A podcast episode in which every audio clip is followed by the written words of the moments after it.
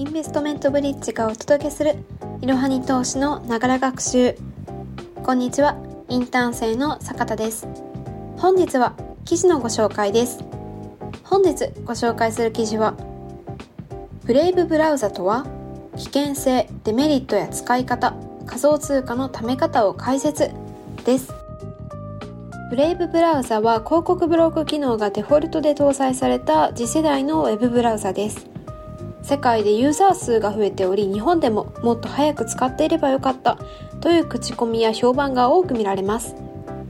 本日のエピソードでは、ブレイブブラウザの仕組みやデメリット、使い方を解説していきます。まずはじめにこのエピソードの結論を3点お伝えします。1つ目、ブレイブブラウザとは YouTube 広告やウェブサイト広告をブロックできるブラウザのこと。2つ目、第三者機関の研究によって危険性が低いブラウザと認められている。3つ目、ブレイブとビットフライヤーを連携して広告を見れば、仮想通貨、ベーシックアテンショントークン、BATが貯まる。それでは内容に入っていきましょう。まずは、ブレイブブラウザとは何かというところから解説をしていきます。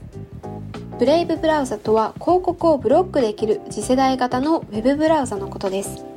YouTube 広告やウェブサイトの広告など、あらゆる広告をまとめてカットできます。ブレイブブラウザではユーザーのプライバシーが優先されており、ユーザーの閲覧データを勝手に収集されないようになっています。そして広告配信の仲介者が存在せず、ユーザー、クリエイター、広告主の三者間で資金が流れています。つまり中央集権型のプラットフォームに広告料を搾取されません。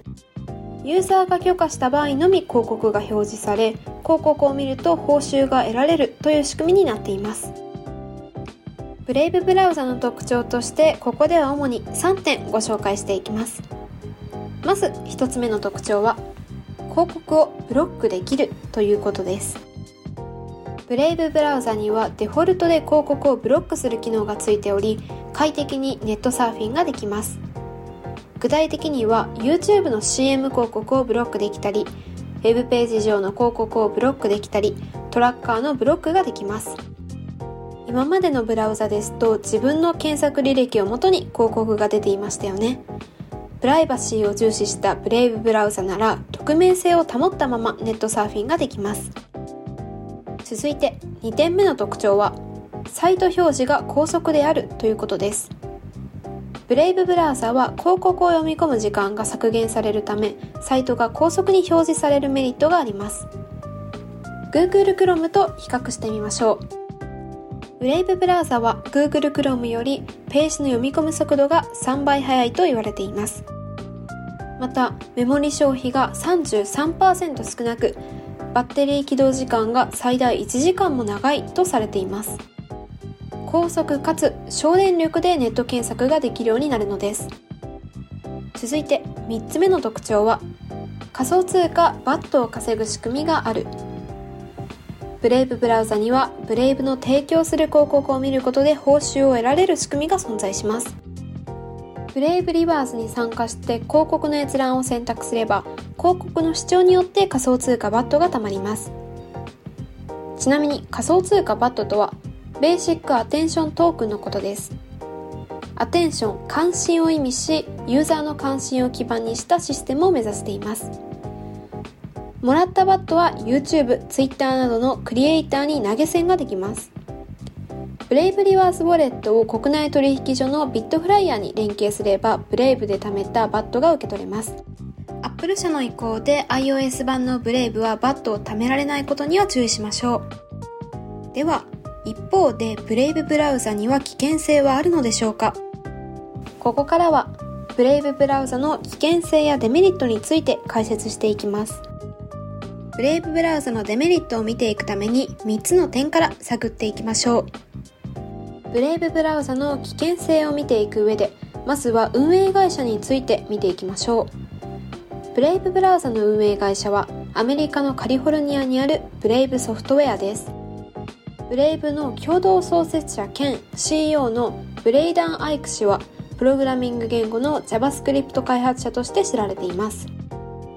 また Web ブラウザ Firefox 開発元の共同創設者であり、実績と知名度を兼ね備えた人物です。15人以上の運営陣が名前と顔写真を公開しています。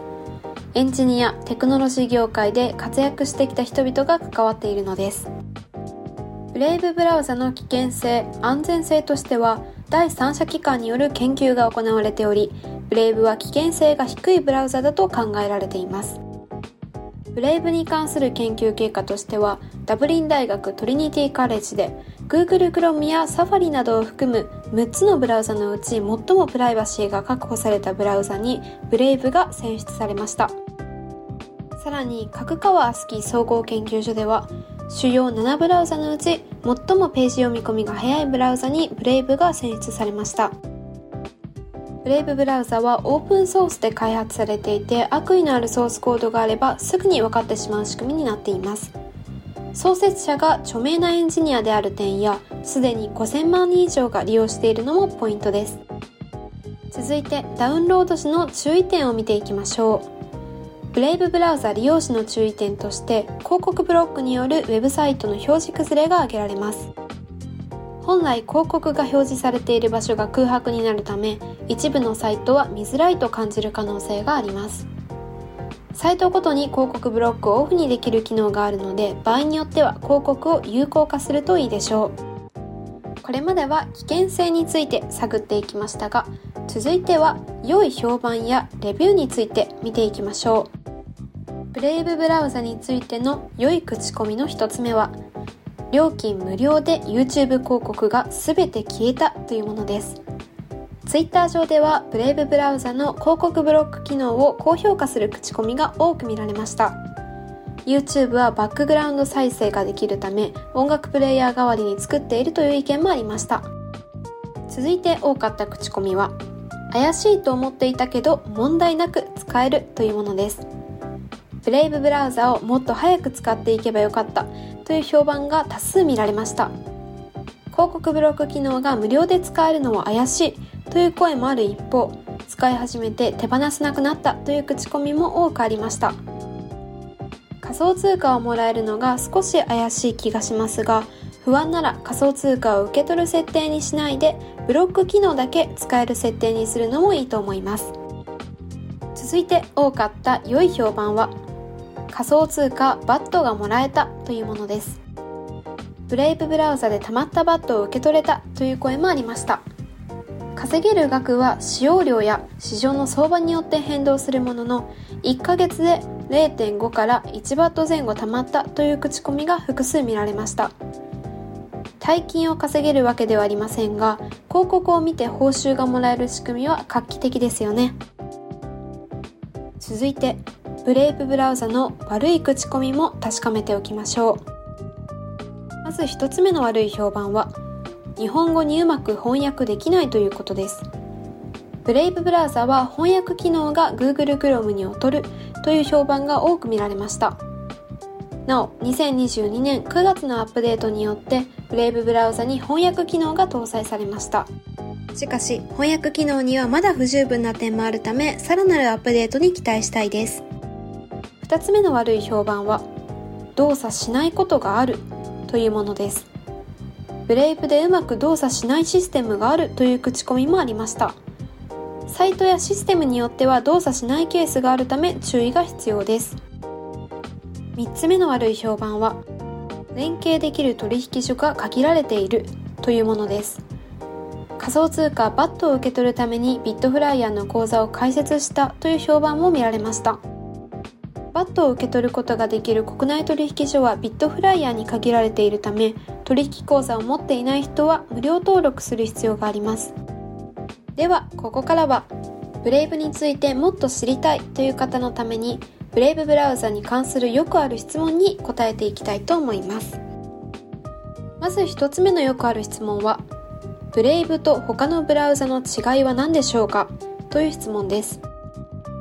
ブレイブと他のブラウザの大きな違いは、ブレイブは広告ブロックを前提にしているという点です。Google Chrome などの多くのブラウザは広告配信で利益を上げているため、広告表示が前提の仕組みです。一方、ブレイブは従来のブラウザとは異なるビジネスモデルを採用しており、デフォルトで広告ブロック機能がついています。ブレイブはブロックチェーン技術を活用した Web3 時代の新しいブラウザなのです。続いて、よくある質問の2つ目は、ブレイブブラウザの開発元は中国ですか？という質問です。ブレイブブラウザの開発元はアメリカに拠点を置くブレイブソフトウェアです。JavaScript の開発者であるブレイダン・アイク氏など実績のある開発人の下でプロジェクトが進められています。続いてのよくある質問は、ブレイブウォレットとは何でしょうか？という質問です。ブレイブウォレットとはブラウザ内蔵型の仮想通貨ウォレットです。イーサリアムやソラナなどマルチチェーン対応の仮想通貨ウォレットであり、仮想通貨の購入、管理、送金、スワップができます。ブレイブスワップはイーサリアム、ポリゴン、BSC、アバランチなどに対応しています。拡張機能なしで利用できることも特徴です。メタマスクやレジャーなどのウォレットをインポートできます。続いてよくある質問は、ブレイブブラウザは YouTube のバックグラウンド再生ができる？という質問です。ブレイブブラウザは YouTube のバックグラウンド再生に対応しています。設定方法はいろはに投資の記事にも記載しているので、ぜひ概要欄の方から確認してみてください。今回のエピソードでは、ブレイブブラウザのメリット、デメリットや実際に利用している人の口コミ、評判を紹介してきました。最後に今日のエピソードの重要なポイントを3つお伝えします。1、ブレイブブラウザとは YouTube 広告やウェブサイト広告をブロックできるブラウザのこと。2. 第三者機関の研究によって危険性が低いブラウザと認められている。 3. ブレイブとビットフライヤーを連携して広告を見れば仮想通貨バットが貯まる。快適なネットサーフィンをしながら仮想通貨を貯められる次世代のブラウザを試してみましょう。本日の息抜き。大学の新学期が始まり1週間が経ちました。開講されている授業の9割以上は対面で実際に実施されていて、キャンパスのにぎわいは完全にコロナ前に戻ったという印象です。マスクの着用は任意になったため、マスクをしてない学生もちらほらいます。そんな新学期ですが、少しいつもと異なることがありました。授業のイントロダクションでは毎回テスト形式などについての説明があるのですが、そこで特に気になったのがチャット GPT への言及です。チャット GPT とは今ニュースなどで多くの人がすでに聞いたり実際に使用してみたという方も多いと思います。今までの息抜きコーナーでも少しお話をしてきました。大学の授業で特にレポートが課題として課されている授業ではチャット GPT の使用を禁止することが言われたり、レポート形式からテスト形式に成績の評価対象が変更されるなどといった対応がありました。大学ではかなり AI への対応に追われている様子がうかがえます。